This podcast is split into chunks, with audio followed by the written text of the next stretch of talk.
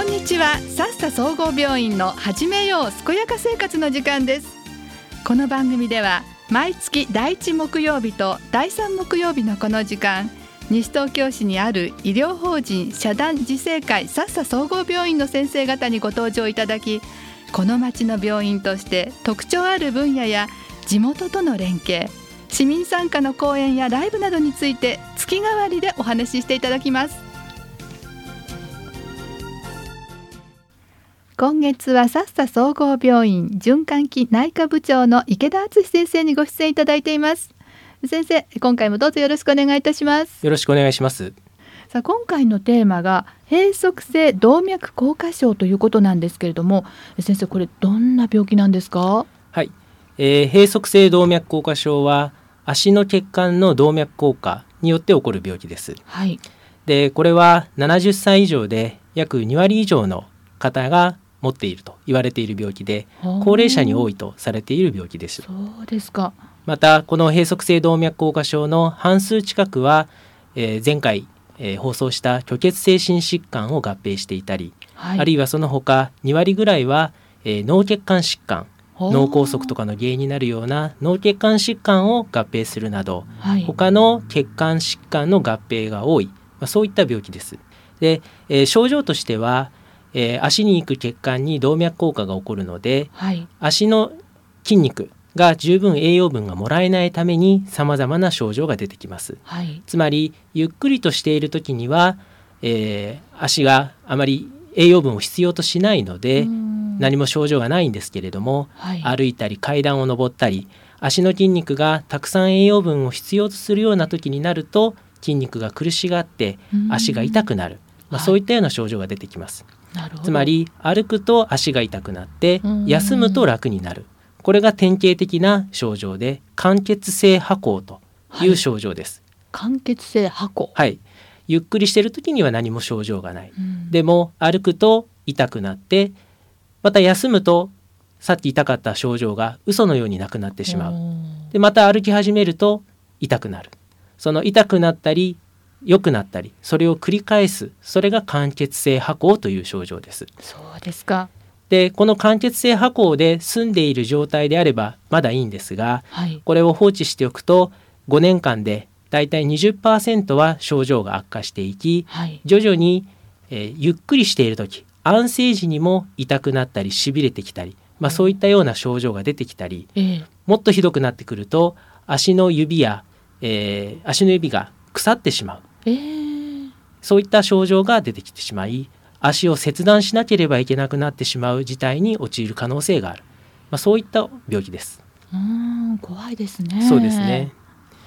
えー、この病気で命を落とすことになるのは非常に少ないのですが、はい、えー、先ほどお話ししたような虚血性心疾患だとか脳血管疾患など命に関わるような重篤な病気を合併している可能性が極めて多いので、はい、えー、放置しておくのは危険な病気です。うん。え特に糖尿病の患者さんは重症化しやすくて、はい、足を切断する可能性が糖尿病でない人に比べて約5倍に跳ね上がります。5倍ですか、はい、なので、えー、特に糖尿病の方で歩くと痛くなる、えー、休むと楽になる、まあ、そういったような症状が出てきた場合には、長い間放置しないですぐに病院を受診するようにしてください。はい、またあ似たような病気で脊柱管狭窄症という病気があります、はい、似たようなというのは症状が似たという意味です、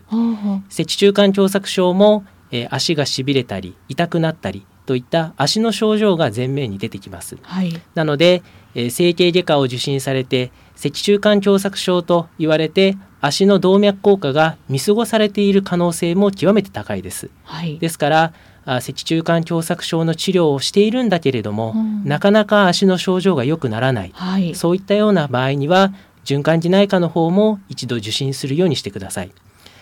よく整形外科でなかなか良くならなかったけれども循環器内科で足の血管の治療をしたら、はい、途端に足の症状が良くなったそういった方を長年見てきました。ですから足の症状がある場合には、えー、ためらわずに循環器内科の方をすぐに受診するようにしてください。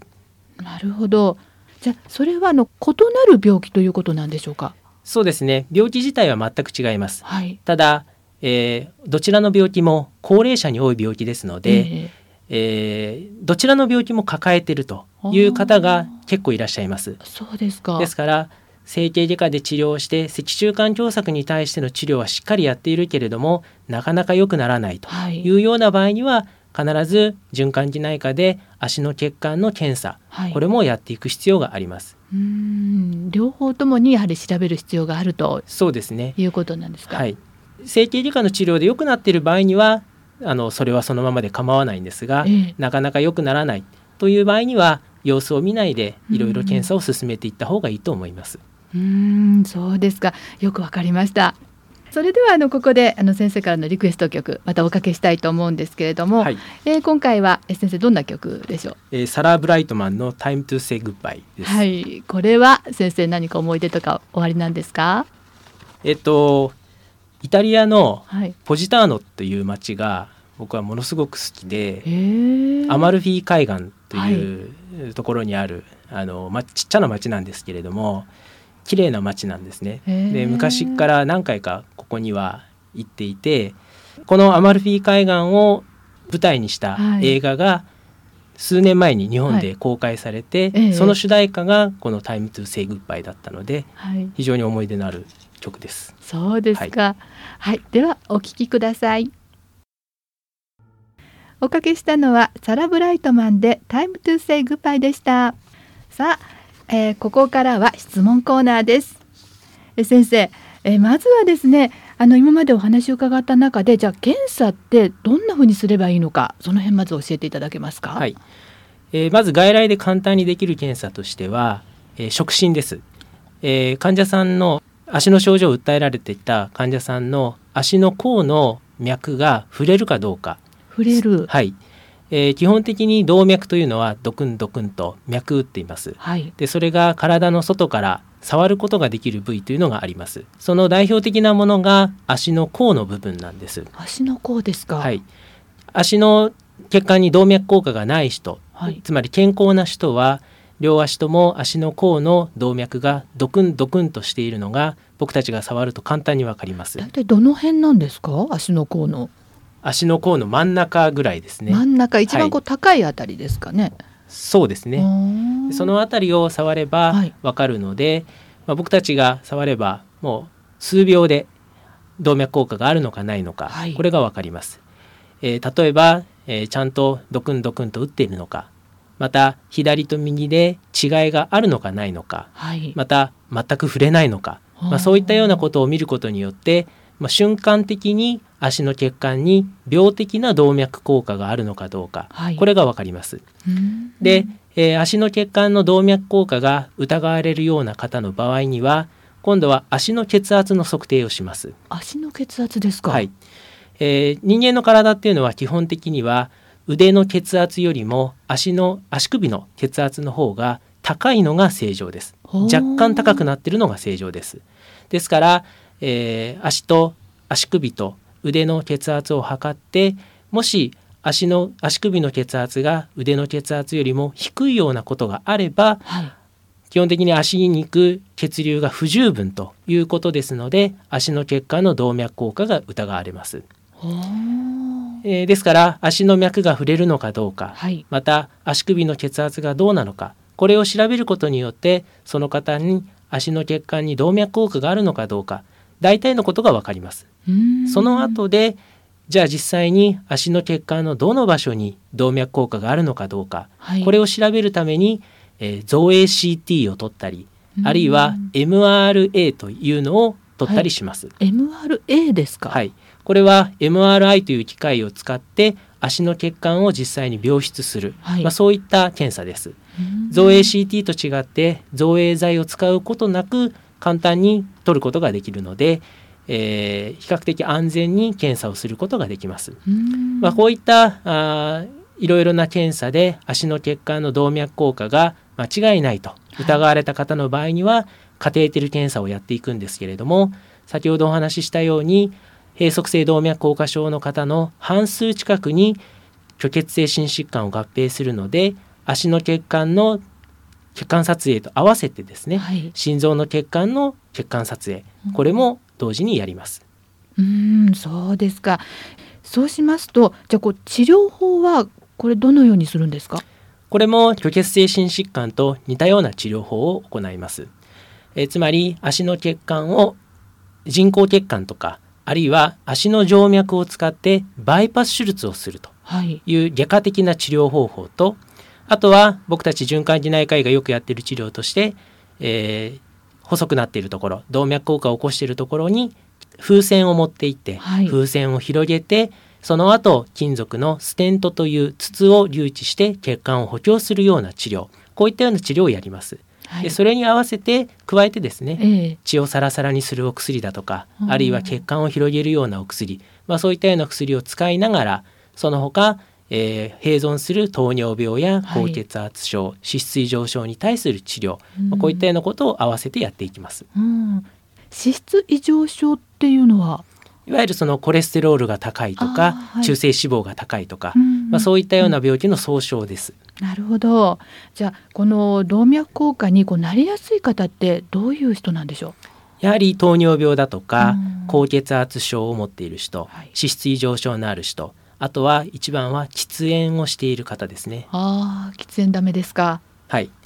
やはりタバコはですね、えー、虚血性心疾患の原因にもなりますし、はい、血管の内側の細胞を障害する働きがあるので、はい、えー、動脈硬化を起こす原因にもなりますしまた治療をしても、えー、再度また病気の再燃を引き起こしてしまう。ですから喫煙は虚血性心疾患や閉塞性動脈硬化症にとっては大敵と言えます。なるほど。あの長くこう長年こうタバコを吸っている方でも今すればこう予防にはつながるんですか？もちろんそうです。あの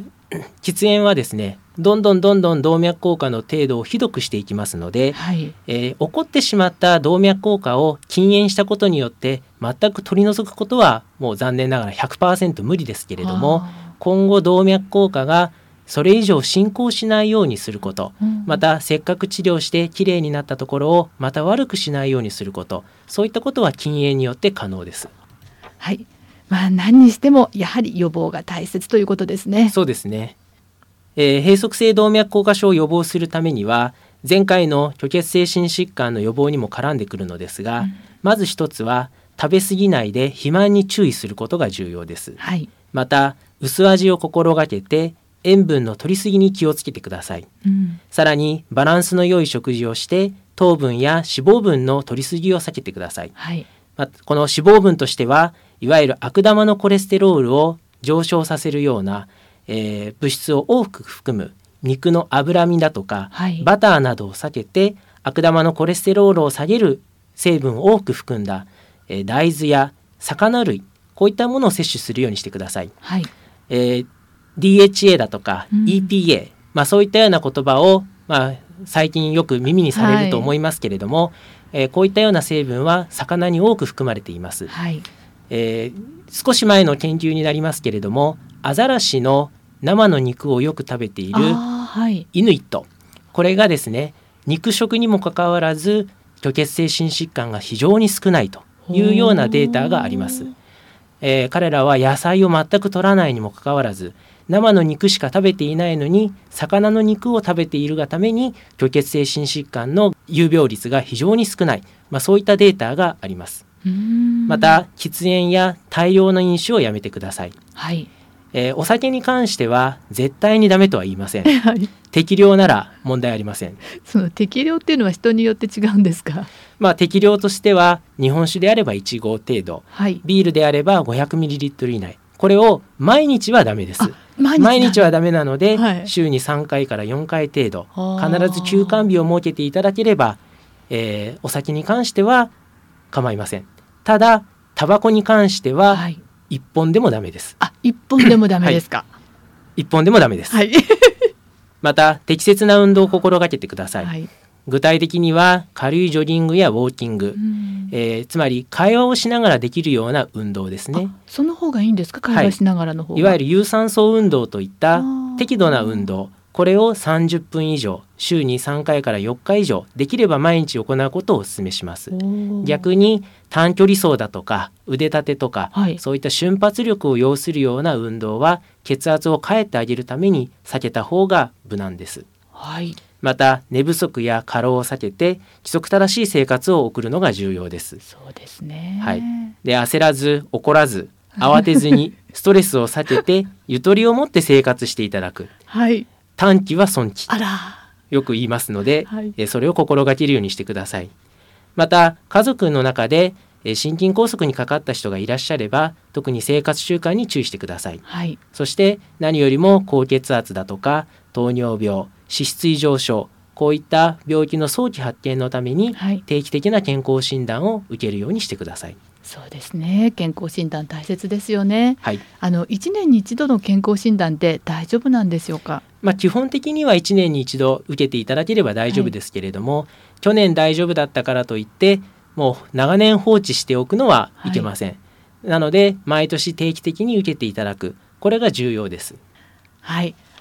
人間ドック受けられる方も多いかと思うんですけれどもやはり人間ドックというのも必要になってくるんでしょうか、そうですね。えー、こういった病気の早期発見にも重要ですし、はい、例えば他の病気でどこか医療機関に受診されていても全てあのチェックできるわけではないので、えー、人間ドックを受けていただいて他にかかっているかの病気でない病気がないかどうか、はい、それを調べることも重要だと思います。そうですか。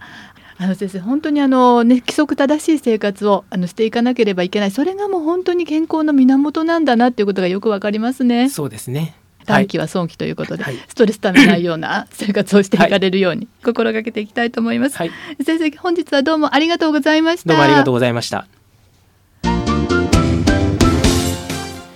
この番組は医療法人自生会さっさ総合病院の提供でお送りしました。